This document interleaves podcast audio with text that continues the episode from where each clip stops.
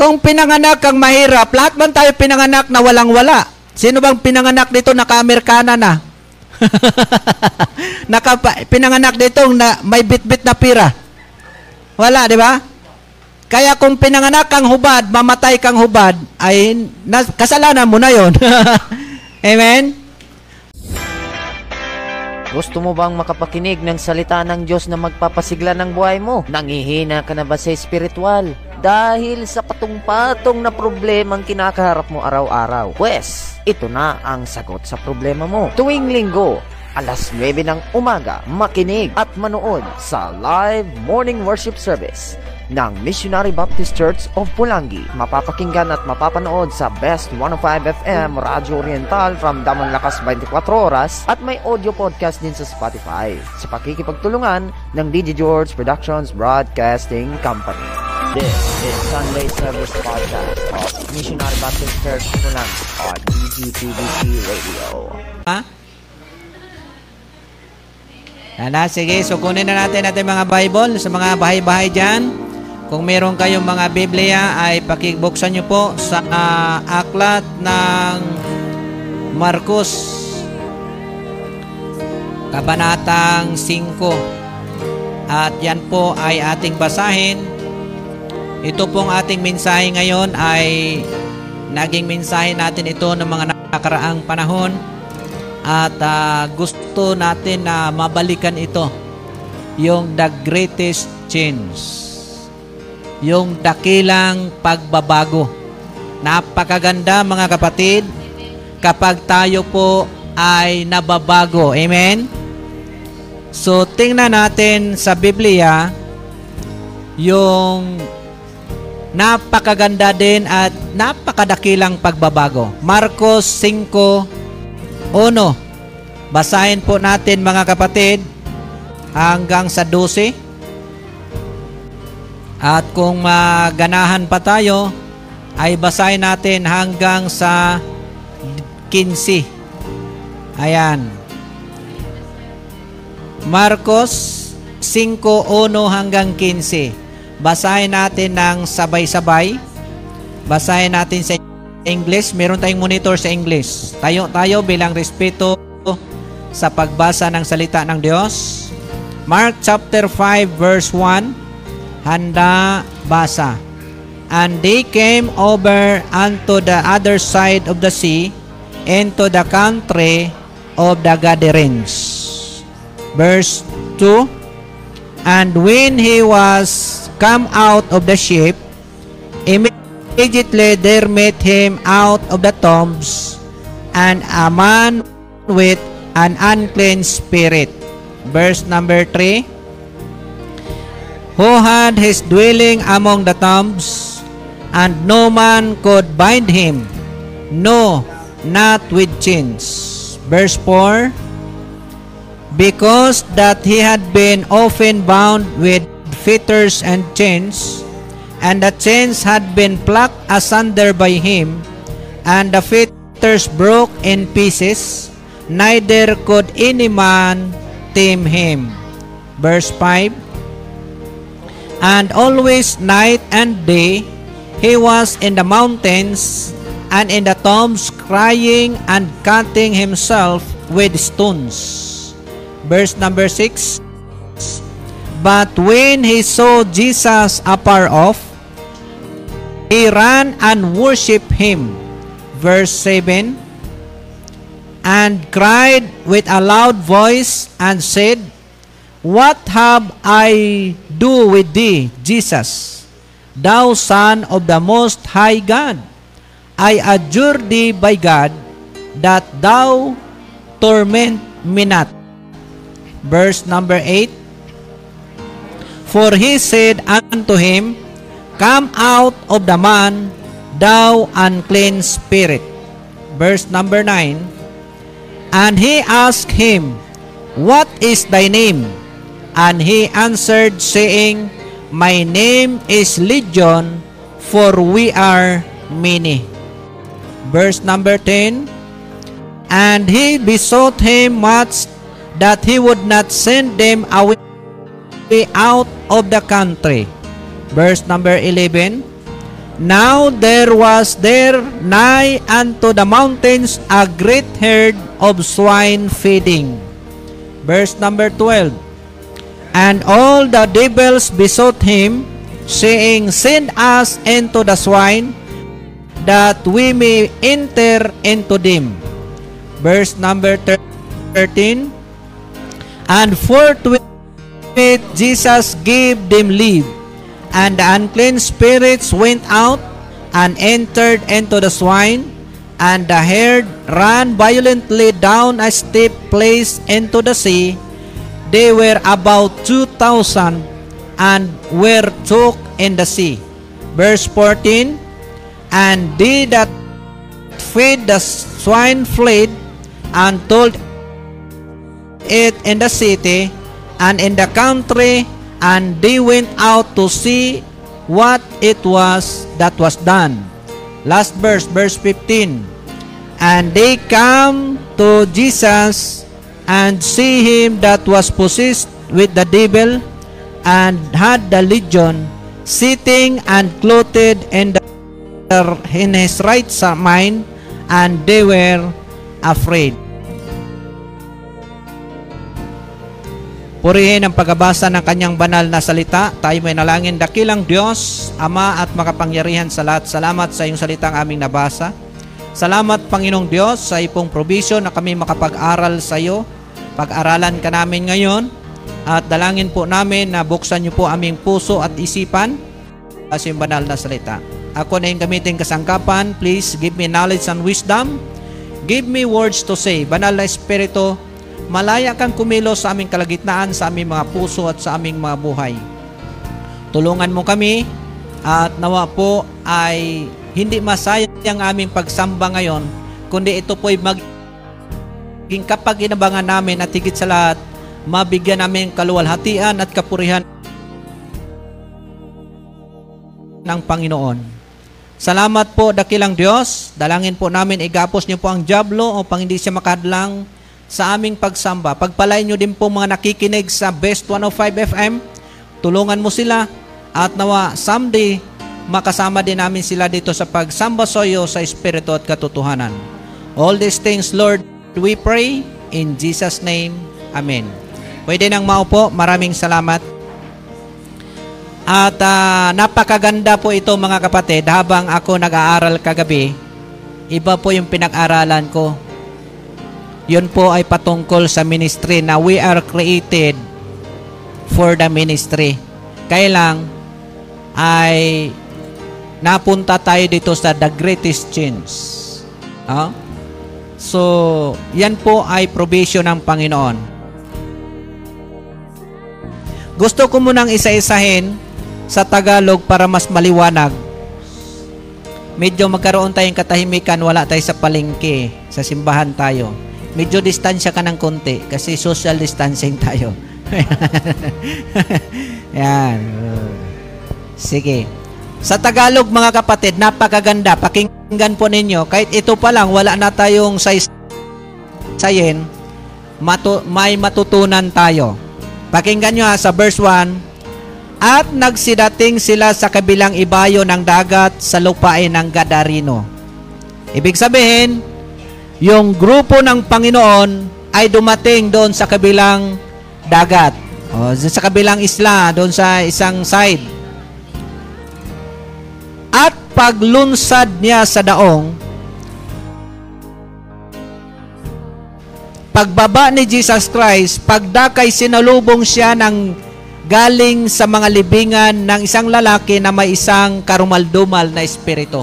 Pagbaba ni Jesus Christ doon sa bangka, may biglang sumalubong sa kanya na isang makit masabi natin uh, parang nasiraan ng ulo, parang nasiraan ng bait. Bakit? Yun po ay galing nakatira na po yun siya sa libingan na isang lalaki na may nakasanib o sinaniban, may karumaldumal na espiritu sa kanya. Verse number 3 na tumatahan yung lalaki na yun sa mga libingan at sino may hindi mak, hindi siya magapos kahit ng tanikala. 'Di ba sabi nila kapag ang isang tao masiraan ng bait, malakas. Totoo yan?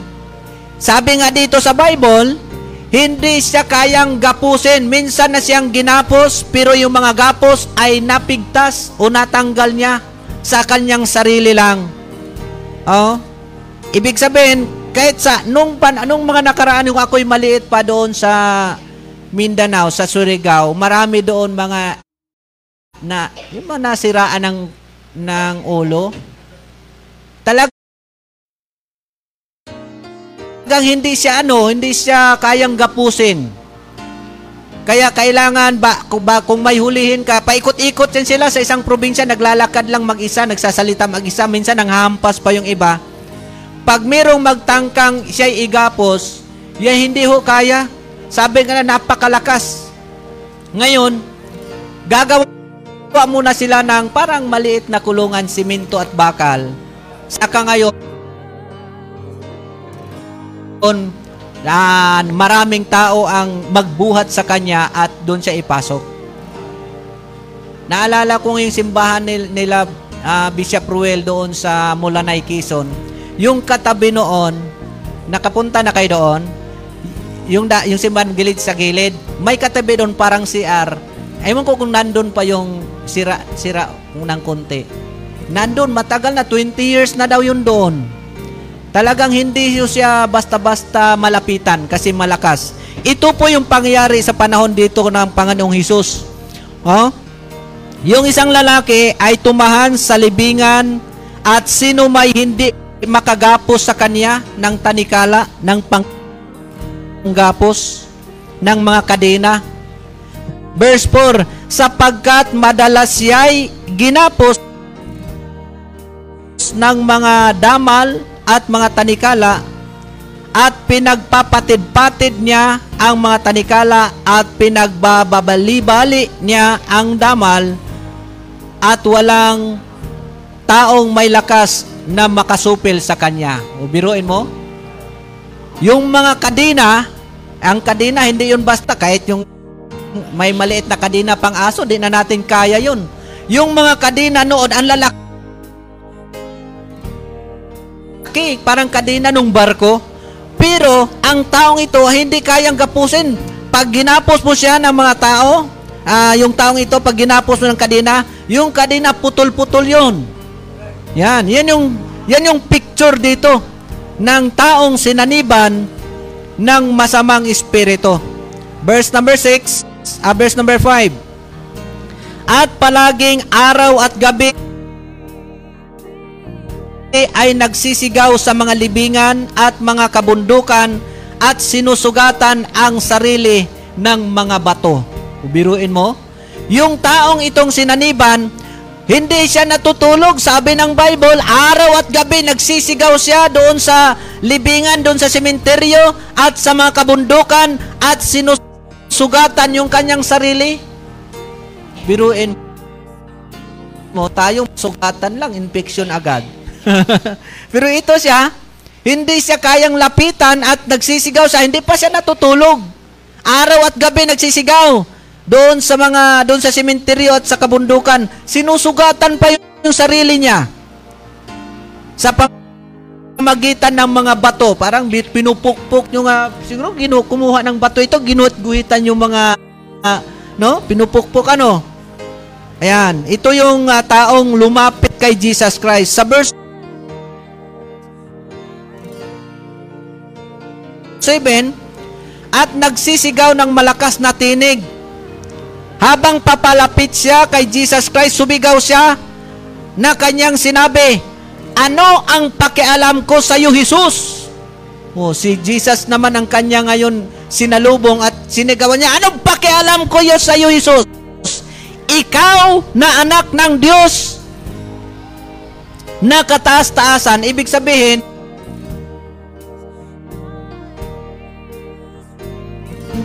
Yung taong ito na sinaniban ng, uh, ng masamang espiritu, kumilala man siya kay Jesus Christ na anak ng Diyos na kataas-taasan, e ito nga, kung pansinin natin mga kapatid, itong taong ito, wala na to sa kanyang tunay na pag-iisip kasi sinaniban siya ng masamang espiritu. sinusugatan ang kanyang sarili, lahat ng itali sa kanya na napuputol, na bali-bali yung kanyang igapo sa kanya, kung ano pang i, ikulong mo sa kanya, bali-bali yon. Pero siya, kumilala kay Jesus Christ. Kilala niya si Jesus. Daig pa yung mga tao sa sanlibutan na magsasabi sila'y matino, pero hindi man nila kilala ang Panginoon. Hindi sila naniniwala na si Kristo ay anak ng Diyos na kataas-taasan. Mas malala pa pala sila dito sa sinaniba ng masamang espiritu. o, di ba? Yan. Kaya yung mga iglesia ni Manoy, ako'y mas malala pa sila dito sa sinaniban. Oh? Yan. Tapos sabi niya, anong pakialam ko sa iyo, Jesus, ikaw na anak ng Diyos ng kataas-taasan. Kita'y pinamamanhikan alang-alang sa Diyos na huwag mo akong pahirapan. Ibig sabihin, bagamat siya ay na sinaniba ng masamang espiritu, nakikiusap pa siya, alang-alang sa Diyos, huwag mo akong pahirapan, Panginoon. Kumilala pa ito sa Panginoong Hesus samantalang yung mga nakaymanoy hindi nakilala sa Diyos. Verse number 8 sapagkat sinabi niya sa kanya, lumabas ka sa taong ito, ikaw na karamaldumal na espiritu. Yan. Sinabi ni Jesus Christ, Hoy, ikaw, karumaldumal na espiritu, lumabas ka sa katawang yan. Inutusan ni Jesus Christ yung karumaldumal na espiritu na sumanib do sa isang tao. Lumabas ka. Verse number 9. At tinanong niya siya, ano ang pangalan mo? Tinanong ni Jesus Christ yung tao kung anong pangalan yung sinaniban.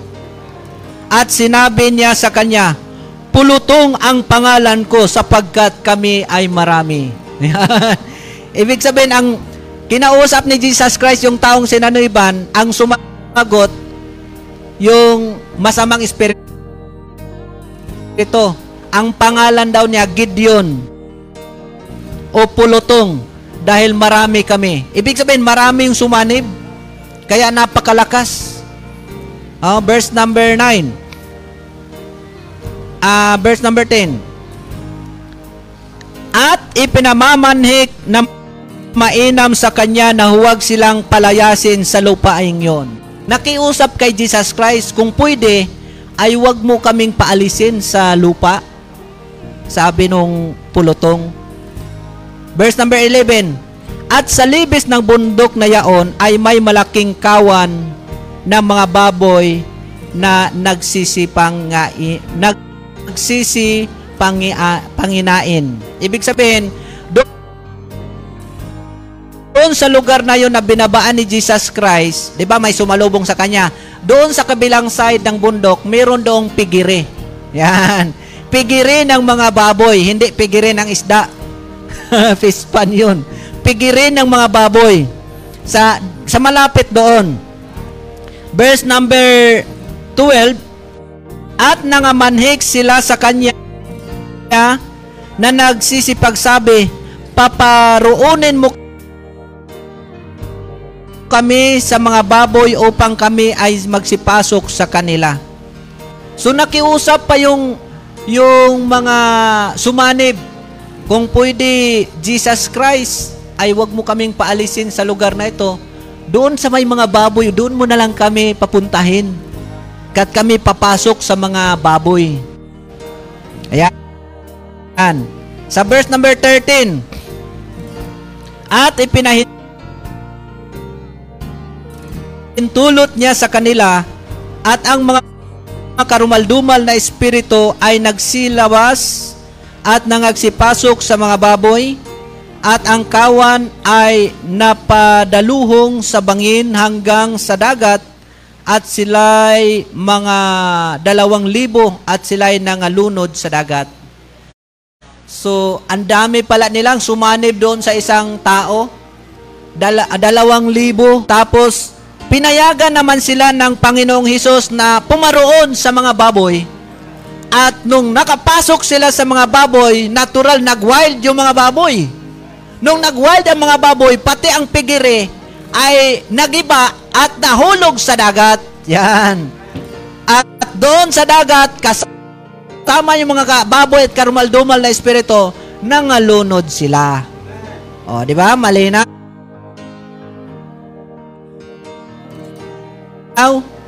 Ayan.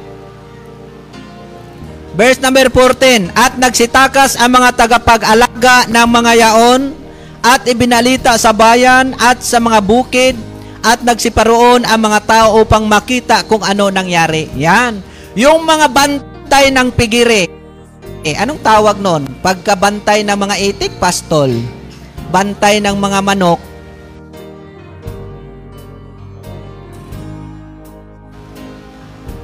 Oh, bantay ng isda nung pispan. Basta may bantay dito yung ano, may bantay yung bikiri. Ta, ah, bikiri, pigiri. May ano, taga-pakain na lang, taga-pakain ng mga baboy. Nung, si, nung nang nakita nila yung pangyari, abay nagsitakbuhan sila, di sila matakot. Yung mga baboy siguro, nag-wild. di ba? Nagipa pa yung pire. At nalaglag sa dagat. Yung mga bantay, nagsitakbuhan doon sa bayan at ibinalita yung anong nangyari sa kanilang baboy, nangulog, nagwild. Dahil po doon ipinapasok ng Panginoon Isos yung mga masamang espiritu.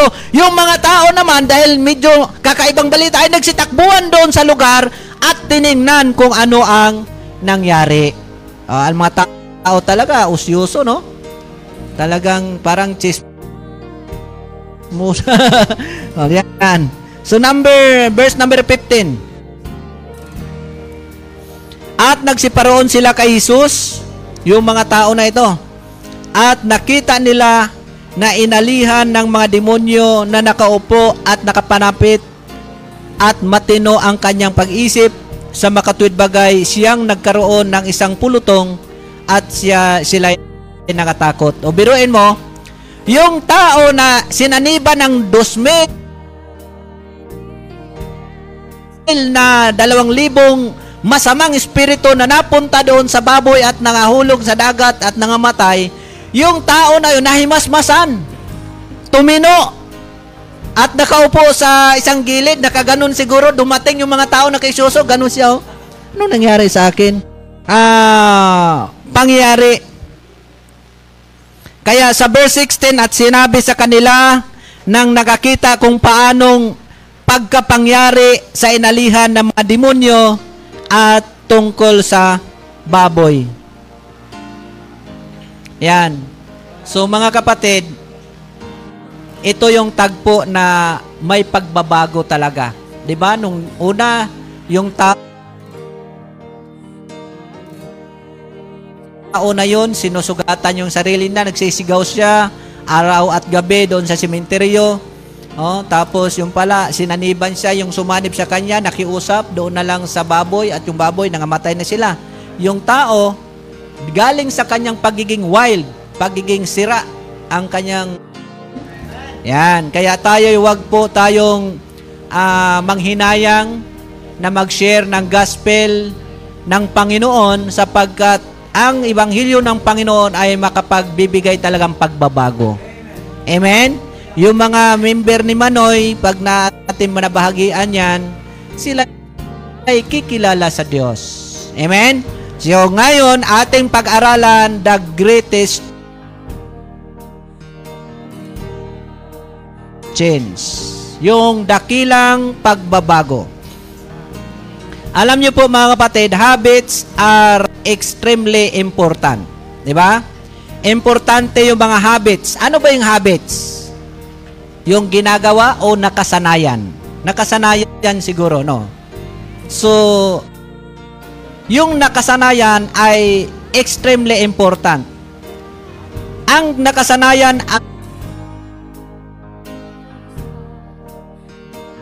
are the root from which grows good or bad character. Yung iyong nakasanayan, yun po ang ugat at pag ikaw lumaki, pwede yung magiging bad habit or good habit. Amen? Bad habits need to be changed. Yung nakasanayan mong masama, kailangan nating baguhin. Amen? Kung ikaw nasanay kang maninigarilyo, eh masama ho yun. Ayan, baguhin natin. Nasanay kang chick boy, ayan, masama ho yun, baguhin natin. Amen? O masama din, naghabit mo yung magnakaw. Alam mo doon sa amin, sa Surigao, mayroon doong isang, dati parang dalagita lang siya. Ah, mali, hindi pa man masyadong dalaga. Ang ugali niya ay may tawag sa ah, cryptomaniac. Kahit ano talaga, nakawin niya. Malingat ka lang, mana, makanakaw na siya. Isang bisis, nagnakaw, nagnakaw siya ng napakaraming pera. Hindi naman kayang ubusin. Nakanakaw ata siya, siguro mga 15 mil noong unang panahon, 1980s. Hindi niya man kayang ubusin. Di ba? Alam niyo po yung kwento ng tatay niya. Ha? Yung pira namin sa amin, di ko na nilalagay sa amin, nauubos. Pati kapatid niya, kilala na kasi siya. Kahit anong sabi mo, hindi siya nababago. Kasi ano yun yung ugali niya na, na magnanakaw siya. Ngayon, yung, yung pira ng tatay niya, hindi niya nilalagay doon sa bahay nila. Ang ginawa pala ng tatay, dahil siya ay, ang tawag doon sa amin, mananggiti. Yung umaakyat ng niyog at nagkukuha ng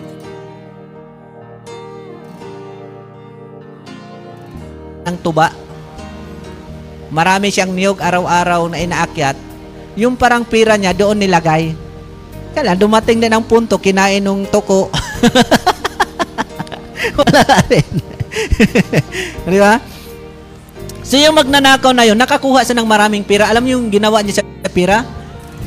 Papunta, papasok kasi sa kanila, ang daming mga damuhan sa gilid-gilid. Pa,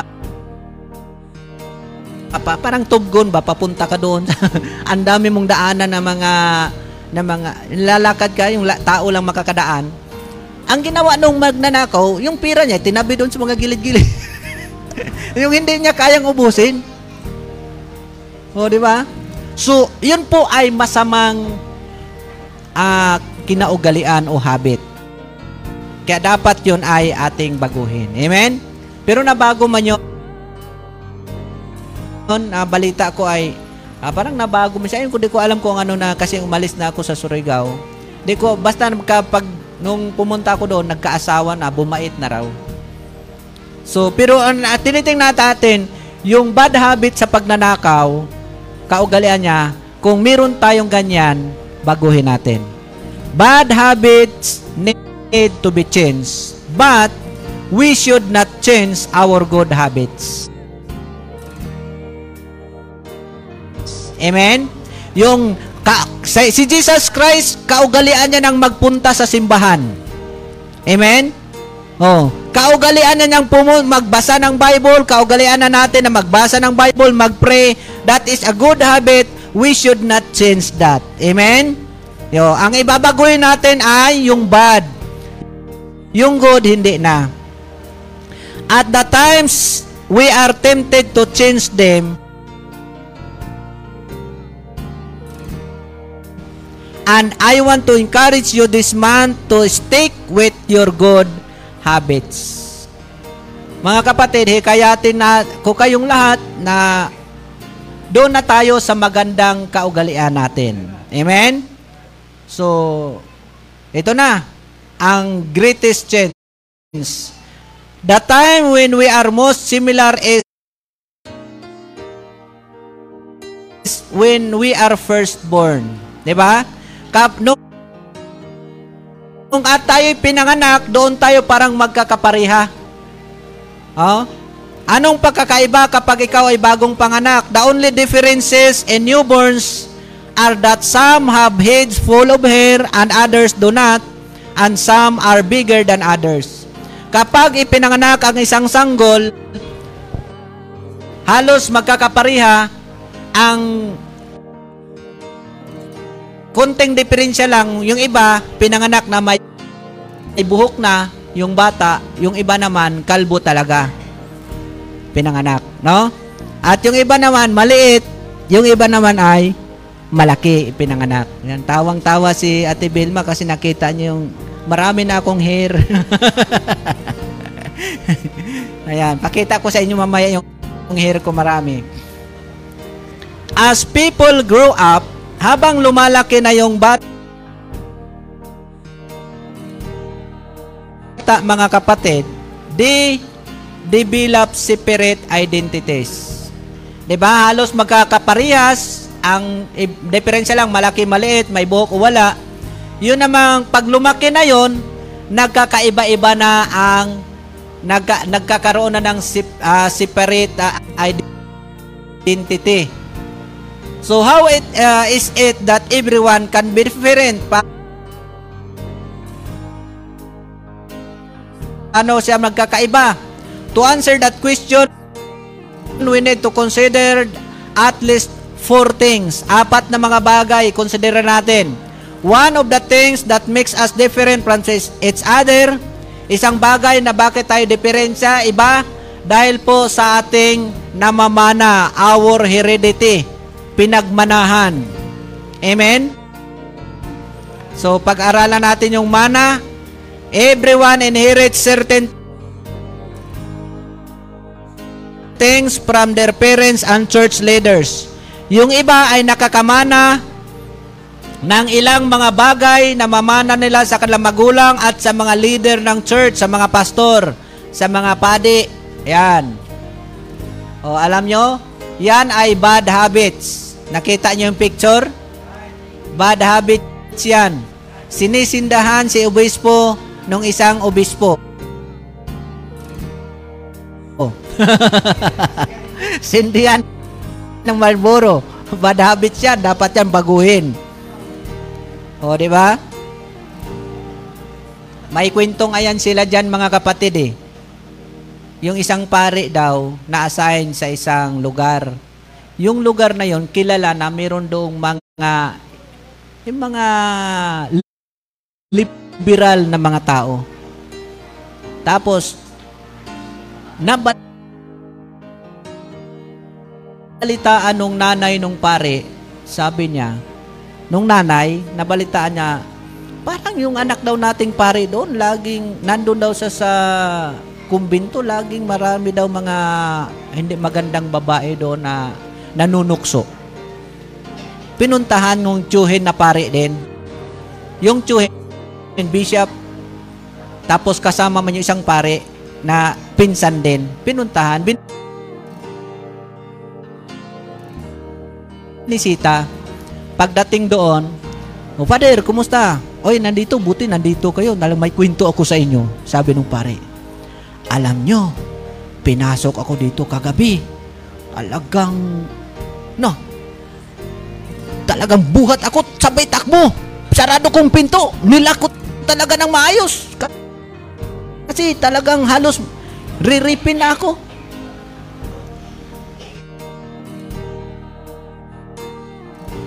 Sabi nung sabi nung bishop, mabuti naman kung ganun. mabuti 'yan. Ha? Tapos sabi nung bishop, kasi ibig sabihin kontento na yung bishop na yung pamangkin niya talagang nakatanggi sa tukso. Mabuti naman. Sabi. Tapos sabay alis na. Mag-CR muna siya. Naiwan ngayon yung pinsyan nung isang pare na pinsan, nung pare na naka, naka-assign. Sabi nung pare na naka-assign doon, ano pinsan, pader? Kung isa yun nangyari yung kagabi, anong gagawin mo? Pinagmamalaki niya pa kung anong gagawin mo. kung sa'yo yun nangyari, anong gagawin mo? Ang ganda niya, ang sexy. Ako talagang, talagang ano, takbo ako, sinarado kong pinto. Kung may martilyo, ipako ko pa yung pinto ng martil, ng, di ba, para hindi ako matukso. Sabi nung pinsan niya, Aw, ganun din ang gawin ko sa'yo, Father. Pinsan, ganun din. Aw, buti naman magsinungaling din ako. Akala mo, nakumbinsi ako. Akala mo, ganun din gagawin ko. Magsinungaling din. Ayan. Napakwento lang tayo. Kasi ito kasi sila, sinisindihan ng obispo, Marboyo. Yung isa yan, Winston. Yung isa Marlboro. Pag inuubo yan, mag-uubo. Diyos ko po. Di ba? Mag-uubo siya. Ang binabanggit niya, Diyos ko po. Ay, Diyos ko po. Bakit Diyos ko po na hindi man Diyos yung nagpaka, nagpaubo sa kanya? Nagpaubo sa kanya. Sigarilyo eh. Dapat pag ubo siya, ay, Marlboro. Marlboro dapat. Hindi man Diyos ko po. Ayan, tuloy tayo mga kapatid. Many inherit abilities which they can develop into fine skills. Minsan may namamana tayo ng mga abilidad at na, nadidevelop na maganda namang ating ano ugali. Pero alam niyo po mga kapatid, itong German composer na si Johann Christian Bach, isa po ay kilala na great uh, musical uh, contributions. But hindi natin malimutan na siya po ay merong 100 na 120 na mga mga musician sa kanyang pamilya. Itong si Johann Christian Bach, kilala siya, ang dami niyang naambag doon sa patungkol sa music, sa mga awit. Pero, nur, pa, mapansin natin, normal lang yon kasi sa pamilya ni Johann Christian Bach, 120 po yung mga musician talaga sa pamilya niya. Masabi natin, yun po yung naman niya. Ah. Amen? Pero some do not always develop their abilities and constructive ways.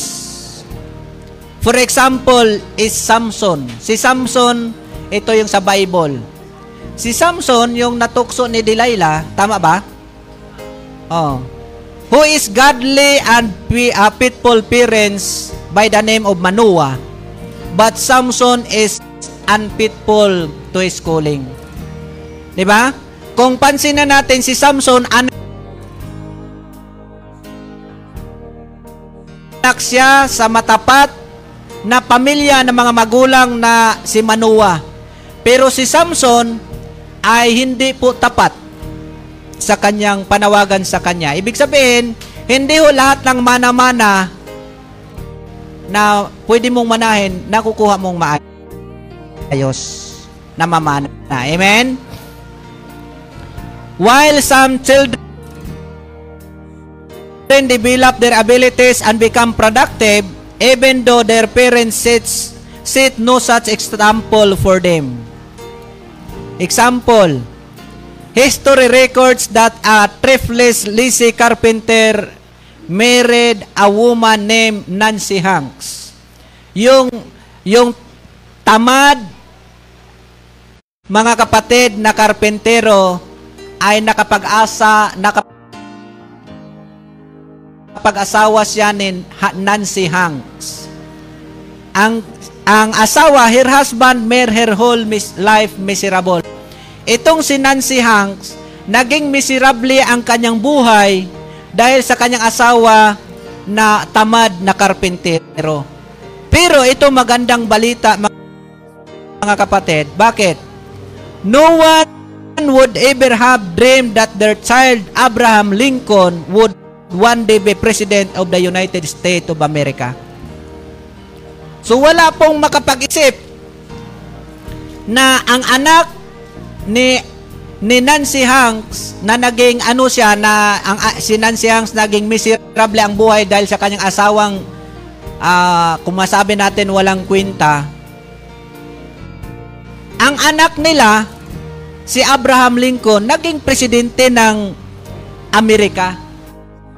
So, hindi ho lahat pwedeng namana. Kasi kung namana ito, isa din tong lasinggirong karpintero. Pero hindi ho eh. Ibig sabihin mga kapatid, yung heredity, depende pa rin yan sa atin. Amen? Yes, we, uh, what we inherit and what we do with what we inherit, it makes us what we are. Pwede. Ha? Ang kung ating gagawin, yung ating naman-namana. That is why God's word command every parent Inuutosan ng Diyos ang mga magulang sa Proverbs 22.6, yung ating binanggit kanina, train up a child in the way he should go, and when he is old, he will not depart from it. Mga magulang, inuutosan tayo ng Diyos. Turuan natin ang mga bata sa daan na dapat niyang lakaran. Sapagkat kapag tinuruan mo ang bata sa tamang daan, ay siya man tumanda, hindi niya yun malilimutan. Amen? Turuan mo ang bata sa da- daan na dapat niyang lakaran pagka tumanda man siya, hindi siya hiwalay.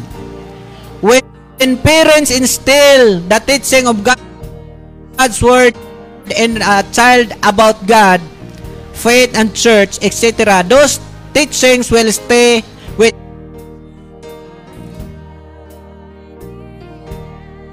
that person until the day he dies. Amen? Alam nyo, ako yung naalala ko yung yung uh, kwento ni Sister Love. Diyan sa tapat baga natin, Bicol Hope. Ano yan? Ah, uh, mami may ano bayaran mo siguro yun. Sa mga bata, mga kabataan sila lovely diyan. Naturuan, tingnan mo ngayon Ngayon, si Lolable, eh, meron na silang ah, hindi nila nalilimutan yung turo ng mga pang pang Diyos, no? So, yan po mga kapatid, kaya mga magulang, dapat po nating ah, bigyang halaga yung utos ng Diyos. Amen? Sabi nga ng 2 Timothy chapter 3 verse 15, at mula sa pagkasanggol ay iyong nalalaman ang mga banal na kasulatan na makapagdudunong sa iyo sa ikaliligtas sa pamagitan ng pananampalataya kay Kristo Jesus. So ano po yung makapagpadunong sa tao mula sa pagkasanggol? Yung banal na kasulatan. Amen? Yung Bible. Kaya tama yung mga kabataan na sila po ay pinapayagan yung mga bata na makapag-attend sa mga Bible study. Amen? Para sa akin, mas maganda na rin yung may Bible, Bible study. Kaysa yung mga bata, turuan mo magsugal. Di ba? Minsan ako'y nalulungkot lang sa mga ma- makapakinig tayo na may mga kabataan na hinahadlangan ng tatay doon sa sabungan at manguha ng mga balahibot gawin feeder duster. Our heredity plays a major part in our becoming what we are. Yung ating namamana. Every parent and parents to be, kung yung mga nagplano pa lang maging tatay o nanay, need to understand na mas maganda turuan ang bata ng tama, lalo na ng salita ng Diyos. Amen? Also, there is something else that plays a major part in our being, what we are, is that is number two, hindi lang yung heredity, our environment. Ano yung environment? Yung kapaligiran natin nasa paligid. Again, this is not a rule that is set in a concrete. You will find people from ghettos who have made something of themselves in spite of environment in which they were raised. Hindi lang po uh, dahil maganda yung kanyang kinalakyan, okay na. Hindi. Hindi po lahat, no? They may have even been abused and neglected but still made something of themselves.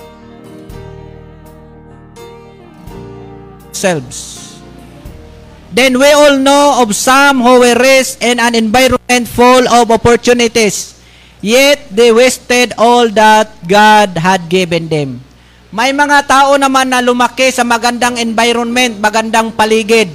Pero minsan sinayang nila dahil sila po ay lumaki sa mayamang lugar. Pero nung sila ay malaki na, mahirap. Sinayang nilang pagkakataon. So hindi po mga kapatid sa lugar talaga kung ano ang dapat, kung saan ka lumaki, doon ka naaasa. Amen? Hindi din po sa mana-mana. While we recognize environment plays a significant role in our becoming what we are, we also recognize it is not a set role to follow. However, some people believe that where you are born determines what you will become. May mga taong uma- nagsasabi niyan, pinanganak kang mayaman, sigurado mayaman kapag lumaki. May mga ganong kaisipan. That is, uh, many believe if you are born in a poor neighborhood where most people barely have enough, then you will steal in order to have something. 'Di ba? Kapag ikaw ay lumaki, mga kapatid, anong nangyari na doon? Unahin niyo muna 'yun. Many of uh, many believe if you are born in a poor neighborhood where most people barely have enough, then you steal in order to have something. Yung iba nagnanakaw dahil sila ay lumaki sa mahirap na lugar. A person's environment does not have to determine a person's outcome. Lagi nating tandaan, kung yan ay ikaw ay taga-bundok, hindi ibig sabihin mamatay kang taga-bundok. Sabi nga ng kaisipan, kung ikaw pinanganak na mahirap, kasalanan mo kung ikaw mamatay mahirap. Di ba? Oh. Kung pinanganak kang mahirap, lahat man tayo pinanganak na walang-wala. Sino bang pinanganak dito naka-Amerikana na? naka pinanganak dito na may bit-bit na pira. Wala, di ba? Kaya kung pinanganak kang hubad, mamatay kang hubad, ay na, kasalanan mo na yon. Amen? Lagi nating tandaan, ito example kay Jesus Christ. Jesus was raised in Nazareth. Perhaps you may not know this. But the town of Nazareth was notorious for its people lack of morals and religion. Okay na yun? Baka hindi nakakuha ni Sir Sir. Mga kapatid, si Jesus Christ ipinanganak sa Nazareth. At yung Nazareth, kung hindi nyo pa alam, yun po ang lugar ng mga notorious. Kung baga ang katumbas ng Nazareth dito sa panahon natin ngayon, tundo. oh, tundo. Uh, notorious yung mga tao at lack, uh, kulang sa moral, kulang sa pangrelihiyon. You might say Jesus was from the wrong side of the tracks. Doon siya pinanganak sa lugar na notorious. Kaya minsan masasabi mo, aba, may mga taong pinanganak niyan. notorious din yan. Di ba? When Jesus began to teach and preach, he never got away from being connected with Nazareth. Nung mag-umpisa na si Kristong mangaral, mga kapatid, oh, hindi daw siya nakipag-connecta doon sa mga notorious. Amen? Remember that Nathaniel said, sabi ni Nathaniel, when he heard of Jesus for the first time in John chapter 1 verse 46, at sinabi sa kanya ni Nathaniel, mangyayari bagang lumitaw ang anumang magaling na bagay sa Nazaret? Sinabi sa kanya ni Felipe, lilitaw kaya dyan yung mabuting tao? Sabi ni Felipe, halika, tingnan mo. Makikita mo. Sabi nga anong mga taga Batangas, may pinapahanap. Hanapin mo! Wala eh! Pag hindi mo makita, makita mo! hindi ko makita eh! Ako pumunta dyan, pag hindi mo makita, makita mo.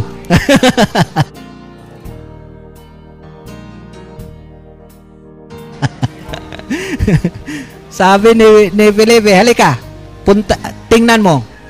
Tingnan mo kung mali ka or hindi. Amen? So the Lord Jesus was raised in a place that everyone looked down upon. He was social outcast. Doon sa pinanganak sa lugar ng Gino.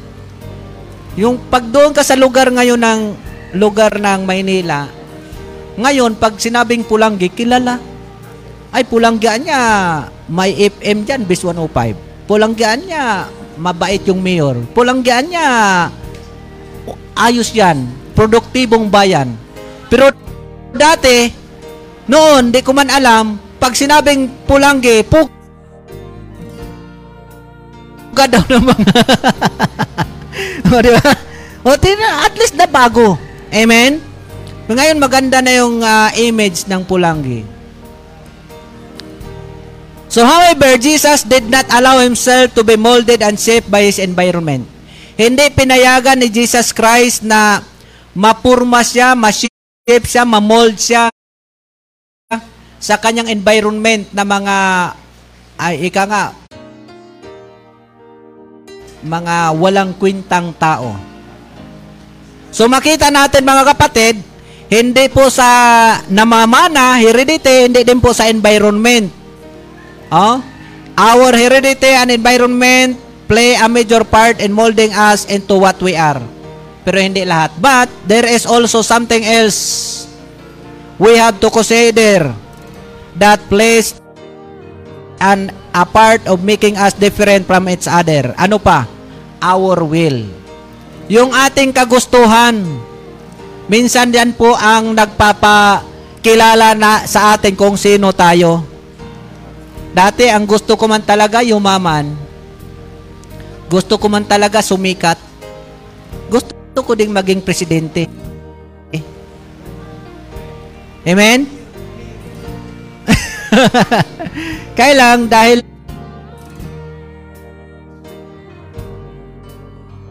po sa uh, kalooban ng Panginoon, nakita natin, hindi ho maganda kung gusto lang natin ang masunod. Kailangan gusto din po ng Diyos. And I praise God na yung gusto ng Diyos yung ginagawa ko ngayon. Amen? So, pag-aralan natin yung ating kagustuhan. Some folks have an inward drive that drives them to success. Meron namang built-in sa kanya sa tao na yun po ang magpapabigay katagumpay sa kanya. While the average man is sleeping, some are awake trying to figure out how they can make a fortune. 'Di ba? Yung karamihan sa mga tao ay tulog, yung ibang tao gising at nag-iisip kung anong makaka pag ano sa kanya pagbigay ng kayamanan. Yan. Di ba? So may mga taong ganyan. Niniisip la paano magkaroon ng kaginhawaan sa buhay. So there are those among us who are blessed with strong will and a keen mind and they are ingenious enough to know how to make a fortune. Sa atin mga kapatid, meron mang binigyan ng magandang uh, is, kaya strong will and keen mind na yun po ay enough na para makita niya kung ano dapat yung kanyang tutunguhan. Amen? Kaya nga sabi nga nila, if there is a will, there's a way. Amen? Pero ang iba, di bali ng pobre. Basta hindi pagod. oh, di ba? Alam nyo yung ano, nung COVID, nung panahon kasagsagan ng COVID, ako'y na, nainggit din minsan tayo doon sa mga tambay. Kasi pagdating nung tulong ng gobyerno, yung tambay tinutulungan. Yung masisipag, may trabaho, halos hindi na matulog dahil sa katatrabaho. hindi bibigyan ng tulong ng gobyerno kasi may kita man siya. Pero yung tambay, tambay-tambay lang, adik-adik lang sa gilid, binibigyan. no? Minsan na dapat yan ay mais, makita nung mga ano, makita nung bagong presidente nating manalo. Amen? Na dapat walang ganyanan. Kayong iba, matuk So na, wag na nga ako magpakasipag. Magpakasipag tayo. Pag abutan ng tulong pala, hindi tayo maabutan dahil may trabaho tayo. o, di ba? Yan. Pero makita lang po natin mga kapatid, if there is a will, there is a way. Amen? So makita natin, our heredity, environment, and will are three things to make us different from each other. At dito na tayo. There is yet one who can make the greatest change in our life. Last na po ito, matatapos na tayo. Ano yon Heredity, environment, tsaka will. Pero mayroong isang napakaganda makapagbigay ng uh, pagbabago sa ating buhay. Ano yon Our God. Amen? Ang ating Diyos, ang aking Diyos, ang inyong Diyos, ang Diyos nating naglikha sa atin, nagligtas sa atin at gumawa ng mundong ito ang siyang magbigay sa atin ng napakadakilang pagbabago. Amen? Environment, heredity, and our will all play a significant part in our becoming what we are. But listen, absolutely nothing can make a significant difference as the Lord Jesus Christ. Amen? He has taken drunks and made them sober. Yung mga manginginom, binago ng Diyos. Alam nyo po, si Pastor uh, ah, Dr. Ed Laurena, manginginom ho yan. Pero ngayon, ang laking simbahan sa San Pedro. Amen? Ako naman, biyaya ng Diyos, chick boy noon. Ngayon, mabait na.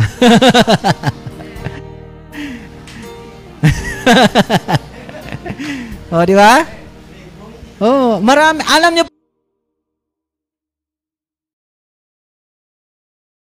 po, lahat po yon ginawa ni Jesus Christ. Yung manginginom, ginawa niyang mabait. He has taken drug addicts and made them respectable. Yung mga addict sa kulungan, ngayon may mga addict na sa kulungan, talagang pastor na. Mabait na. Yung preacher doon sa Naga yung camp, ay puno ng tato. Puno. Pag Tumawa pa siya, oh, para talaga. oh, ang mata pa siya talagang pulang-pula pag uh, una. Gumag Pero da, kasi da, ano siya, addict talaga siya. Puno ng tato. Siya yung preacher. Biyaya ng Panginoon. Pinapangaral niya salita na ng Diyos. Pagkatapos niya mag-preach, Pumunta na doon sa Kiskampion, pumunta doon sa kanilang nagbihis siya. Tapos naka ma, ma, naka shirt na lang, nakasando, puno ng tato. Akala namin hindi siya 'yun. oh, pero ang maganda doon, naging respetado na dahil po sa Panginoon. Amen. So Jesus Christ has taken prostitutes and made them wonderful mothers. Oh? sa biyaya ng Panginoon. Marami pong mga proste sa bar noon, nakapag-asawa ngayon ng matino. Ngayon, talagang magaling na na mga magulang. Oh, hindi na proste. Oh, talagang dahil po yan sa Panginoon. Amen? Jesus Christ taken the gamblers and made them hardworking men. Yung dating mananabong, ngayon talagang magaling na, mas, ma, masipag na, hindi na nagsasabong. Oh, dating nagkikristo. Oh, pag pagka Kristo sa sabungan, kapag ka yan po ay binago ng Panginoon, ay hindi na ho yan sa sabungan magkristo. Oh. Ma mamigay na yan ng mga babas mensahe ni Kristo. o, di ba? So he, Jesus Christ taken the liars, yung mga sinungaling, and made them speak words of truth. Yung mga sinungaling, binago ng Diyos. Jesus Christ taken husbands who abused their wives and made their loving husbands. Yung mga nang aabuso, oh, ngayon, ginawa ng Diyos, binago. Mapagmahal ng asawang lalaki. Oh, kaya mapalad yung mga babaeng ganyan. Kaya ako minsan na sabi ko mapalad talaga ito si Sister Love. So God has done more to change, to mold, to shape those who trust Him and His blood than anything or anyone else on this earth. Kayang-kaya ng Diyos baguhin ang tao. Amen? So our prime example example is from our text. Ano yung text natin? Sa Mark 5.1, Nagsidating sila sa kabilang ibayo ng dagat sa lupain ng Gadariro at paglungsad niya sa daong pagdakay sinalubong siya ng galing sa mga libingan ng isang lalaki na may isang karumaldumal na espiritu na tumatahan sa mga libingan at anumay, sino may hindi siya magapos kahit ng tanikala sapagkat madalas na siya ay ginapos ng mga damal at mga tanikala at pinagpatid-patid niya ang mga tanikala at pinagbabali-bali ang mga damal at walang taong may lakas na masupil o makasupil sa kanya. At palaging sa araw at gabi nagsisigaw sa mga libingan at mga kabundukan at sinusugatan ang sarili ng mga bato. So before, mga kapatid, Jesus met the man of Gadara. Oh, the man was with an unclean spirit. He was a wild man. Yung tao na yon wild. Everyone has scared to death to be around him. Nanganib mamatay kapag ikaw ay na malapit sa kanya ang tao na yon. Sa verse 2, siya ay may karumaldumal na espiritu. Sa verse 3, siya ay tumahan sa mga libingan. Hindi siya nauwi sa kanila, doon siya sa sementeryo nakatira. Sa verse 5, siya ay palaging gabit araw nagsisigaw sa libingan at kabundukan at sinusugatan ang kanyang sarili ng mga bato. So makita natin that man was one of the wildest men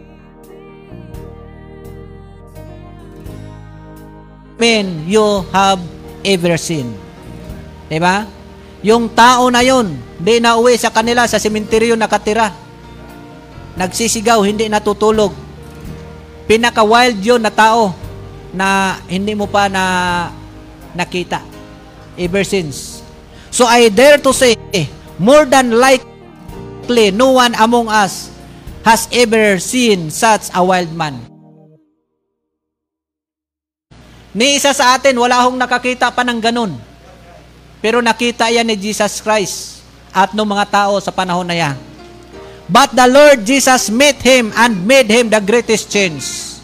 Ang Panginoon Isus, nakita siya, natagpuan siya at binago siya ng Panginoon that has ever made in man's life. Kahit in, yung ganong ka-wild na tao, na sa tingin mo hindi na mababago pero kaya ng Panginoong Hesus.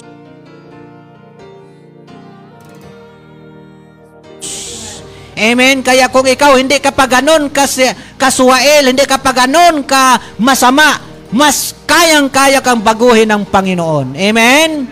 The town folks were afraid of the man. After the Lord saved him, they came to where he was.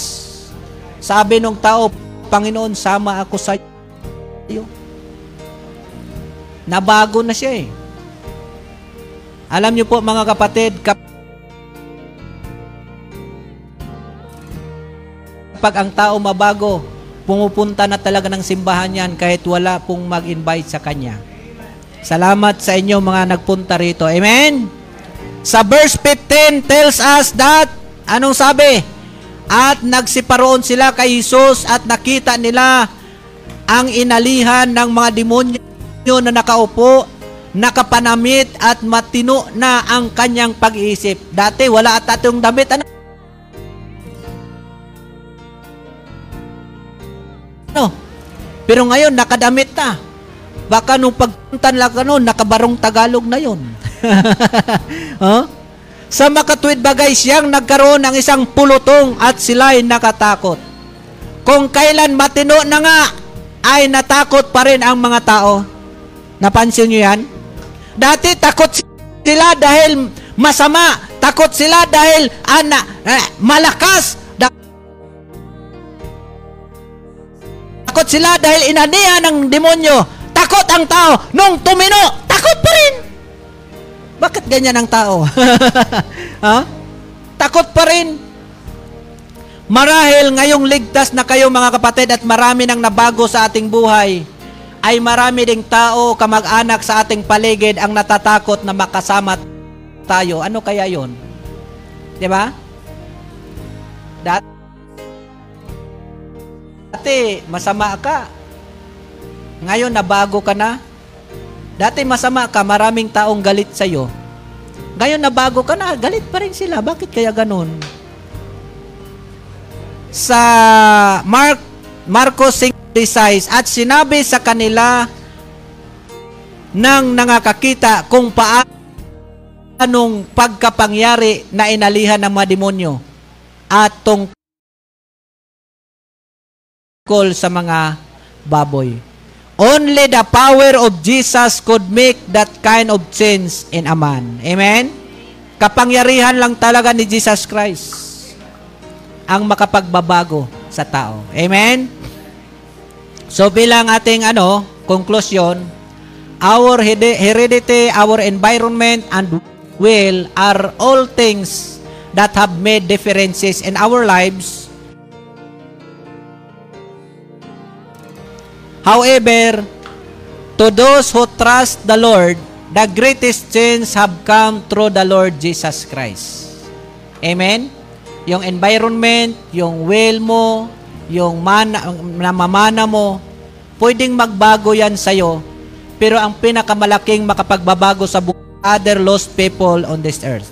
Kung hindi lang po dahil sa Panginoong Hesus, mga kapatid, kaparihas pa rin tayo doon sa mga taong hindi ligtas. Kaya dahil iba na tayo, na bago na tayo ng Panginoon, we have to share the gospel para yung iba mabago man ang kanilang buhay. Amen?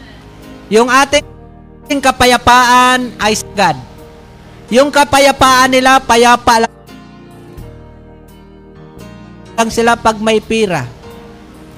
Kapayapa lang sila, makita mo payapa sila dahil meron sila.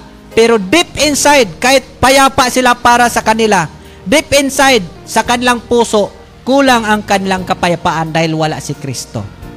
Amen? Tayo, bagamat nakakutsi lang tayo, oh, may building lang tayo, payapa tayo, pero higit doon, ang kapayapaan natin ay sagad dahil po ang payapa natin ay galing sa Panginoong Hesus. Amen? So people, uh, He is making people's lives mga kapatid. Kaya nga, sa Mark 5.17, at sila'y nangagpasimulang magsipamanhik sa Kanya, at siya'y umalis sa kanilang binago na nga yung tao ng Panginoong Si Jesus, pinalayas pa nila. Oh, kita mo yung tao? ikaw na nga, nagbago ka na nga sa buhay mo, inaayawan ka pa rin. Tumutulong ka na nga sa kanila, inaayawan ka pa rin. Dahil po sila ay walang Kristo. Amen? So mas pinili nila ang mga baboy at masamang espiritu ang makasama nila kaysa si Jesus na patuloy na gagawa ng himala at pagbabago sa kanilang lugar. Si Jesus, in, pinaalis nila. Gusto nila yung mga baboy at demonyo. They don't want change from Jesus Christ. Kaya yung iba, dalhin mo sa simbahan, ayaw.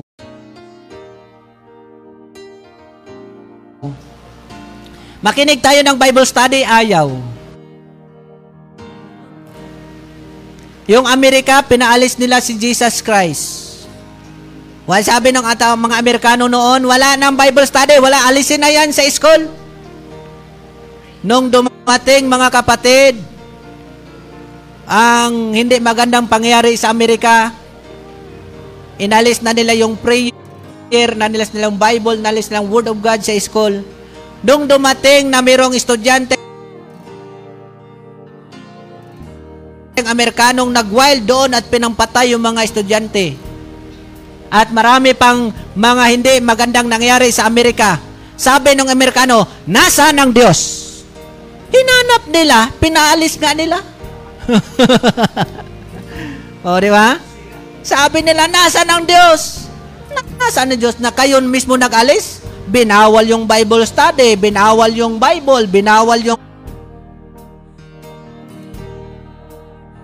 prayer, binawal yung kung ano-anong pinagbabawal nila sa mga public places.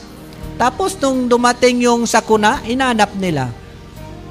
Kaya salamat tayo dito sa Pilipinas, malaya tayong nakakapagpangaral ng salita ng Diyos. Amen? Praise the Lord. Like the delivered man, Christ commission of us to continue make changes in people's life and our community. Kaya tuloy lang po tayo kahit inaayawan tayo. Ang Best FM, tuloy lang po yan, mangaral ng salita ng Diyos. Kung merong gustong magpatigil, patayin sila ng Diyos. Amen? Uy, alam niyo po mga kapatid, nung ako'y sa United Association of Christian Educators of the Philippines, ang lagi namin ini-example yung sekretaryong si Gonzales.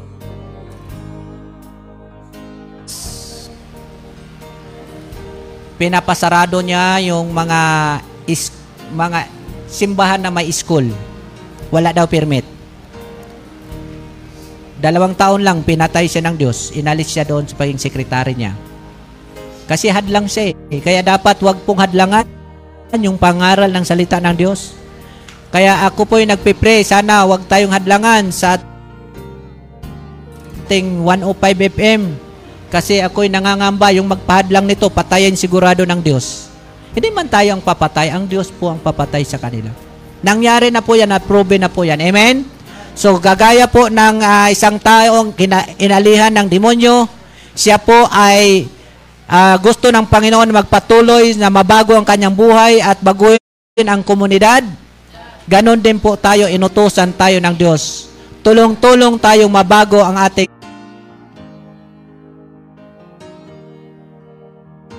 komunidad. Amen? Yan. Sa verse 19, lapit na. Da, kunti na lang. Anim na slide. At hindi niya itinulot sa kanya, kundi sa kanya'y sinabi, Umuwi ka sa iyong bahay, sa iyong mga kaibigan at sabihin mo sa kanila kung gaano kadakilang mga bagay ang ginawa sa iyo ng Panginoon at kung paanong kinaawaan kanya. Kasi dito kasi sa tagpong ito mga kapatid, sabi nung inalihan ng demonyo, Uy Panginoon, sasama ako sa iyo kahit saan ka pupunta, sama ako sa iyo. Sabi ni Jesus Christ, wag. Umuwi ka sa inyo, kasi hindi ka na nakauwi sa inyo, sa simenteryo na siya nakatira eh. Umuwi ka sa inyo, sabihin mo sa kaibigan mo, sabihin mo sa kanila kung, gaano kadakilang bagay ginawa sa iyo ng Diyos. Amen? Kaya tayo mga kapatid, pagdating natin doon sa ating bahay, yung i-share natin yung napakagandang bagay ang ginawa sa atin ng Panginoon. No? Tulong-tulong tayo mabago ang ating komunidad. Alam nyo po, kaya ako excited na na maghari si Jesus Christ sa kanyang 1,000 years reign, mga kapatid. Dahil doon, lahat po yun si Jesus Christ ang hari, ang mga tao doon, lahat anak ng Diyos, mababait lahat. Walang demonyo. O walang jablo. O sa 1,000 Reigns of Christ, ang sarap doon. Kahit si walang magnanakaw, walang sugarol, walang manginom, walang naaaway, lahat mabait. Pero mangyayari yan pansamantala dito sa atin kapag tulong-tulong tayo ibahagi ang salita ng Diyos. Amen? So we must witness, we must win, win them faithfully teach and preach to them the redemption story of Jesus Christ. Amen? God's word changes lives. Its power cannot be denied. Ang salita ng Diyos makapagbabago ng buhay at ang kapangyarihan nito ay hindi po kayang i-deny mga kapatid. Soul winning is a life-changing habit. We no longer live for just self but for others also. Hindi lang tayo nabubuhay ngayon sa ating sarili, kundi dapat ipamumuhay din natin mabigyan ng kaligtasan yung iba. Bahagi natin. Mabuhay tayo para sa iba. Amen? Okay na tayo. Ligtas na tayo eh. Paano yung kaibigan mo? Kailangan mo siyang siran na ebanghelyo ng Panginoon. Amen? Kung hindi mo siya kayang siran, dalhin mo church at sira natin. This must be our habit. Embrace this life-changing habit of witnessing and preaching the gospel. God wants us to stick with this good habit. Amen? Magandang habit po ito mga kapatid. Tayo tayong lahat, tayo po'y manalangin. Dakilang Diyos, salamat po sa uh, katalinuhan, sa kaalaman at sa biyaya at sa salita mo, Panginoon. Salamat din po sa mga nakinig. Salamat po, Panginoong Diyos, sa bawat isang narito ngayon. Pagpalain niyo po kami at Basbasan nyo kami, Panginoon, sa sunod Sunday, dalhin mo kami uli rito upang ikaw muli naming sambahin at pag-aralan ang iyong pong banal na pangalan, Panginoon. Nawa po, buong, uh, buong isang linggo, ikaw mag-ingat sa amin, pagpalain nyo kami, ingatan mo kami, ilayo kami sa sakit at karamdaman, ganon din yung mga kapatiran namin na wala rito, patuloy mong pagpalain sila, puro family. I pray, pang, Panginoon, kay Brother Nelson, kay Sister Lorna at kanyang baby, nawa po patuloy mong uh, gabayan at pagpalain, ingatan, Panginoon, at yung mga kapatiran namin may trabaho, may negosyo, pagpalain mo din sila, Panginoong Diyos. Pagpalain mo din po ang City Bolt, ang Best 105 FM at iba pa mga livelihood program ng City Bolt. Dam, Panginoon, at tulungan mo kami na maging mapalad at makilala ng mga tao, Panginoon, na Ikaw ang aming pinapangaral at Ikaw ang aming pinaglilingkuran dakilang Diyos. Salamat na napakarami salamat sa proteksyon. Ikaw na pong bahala sa bawat sa sa amin. Lahat na ito dalangin namin sa pangalan ng Panginoong Iso Kristo. Amen at amen. Triple amen. Amen. Amen.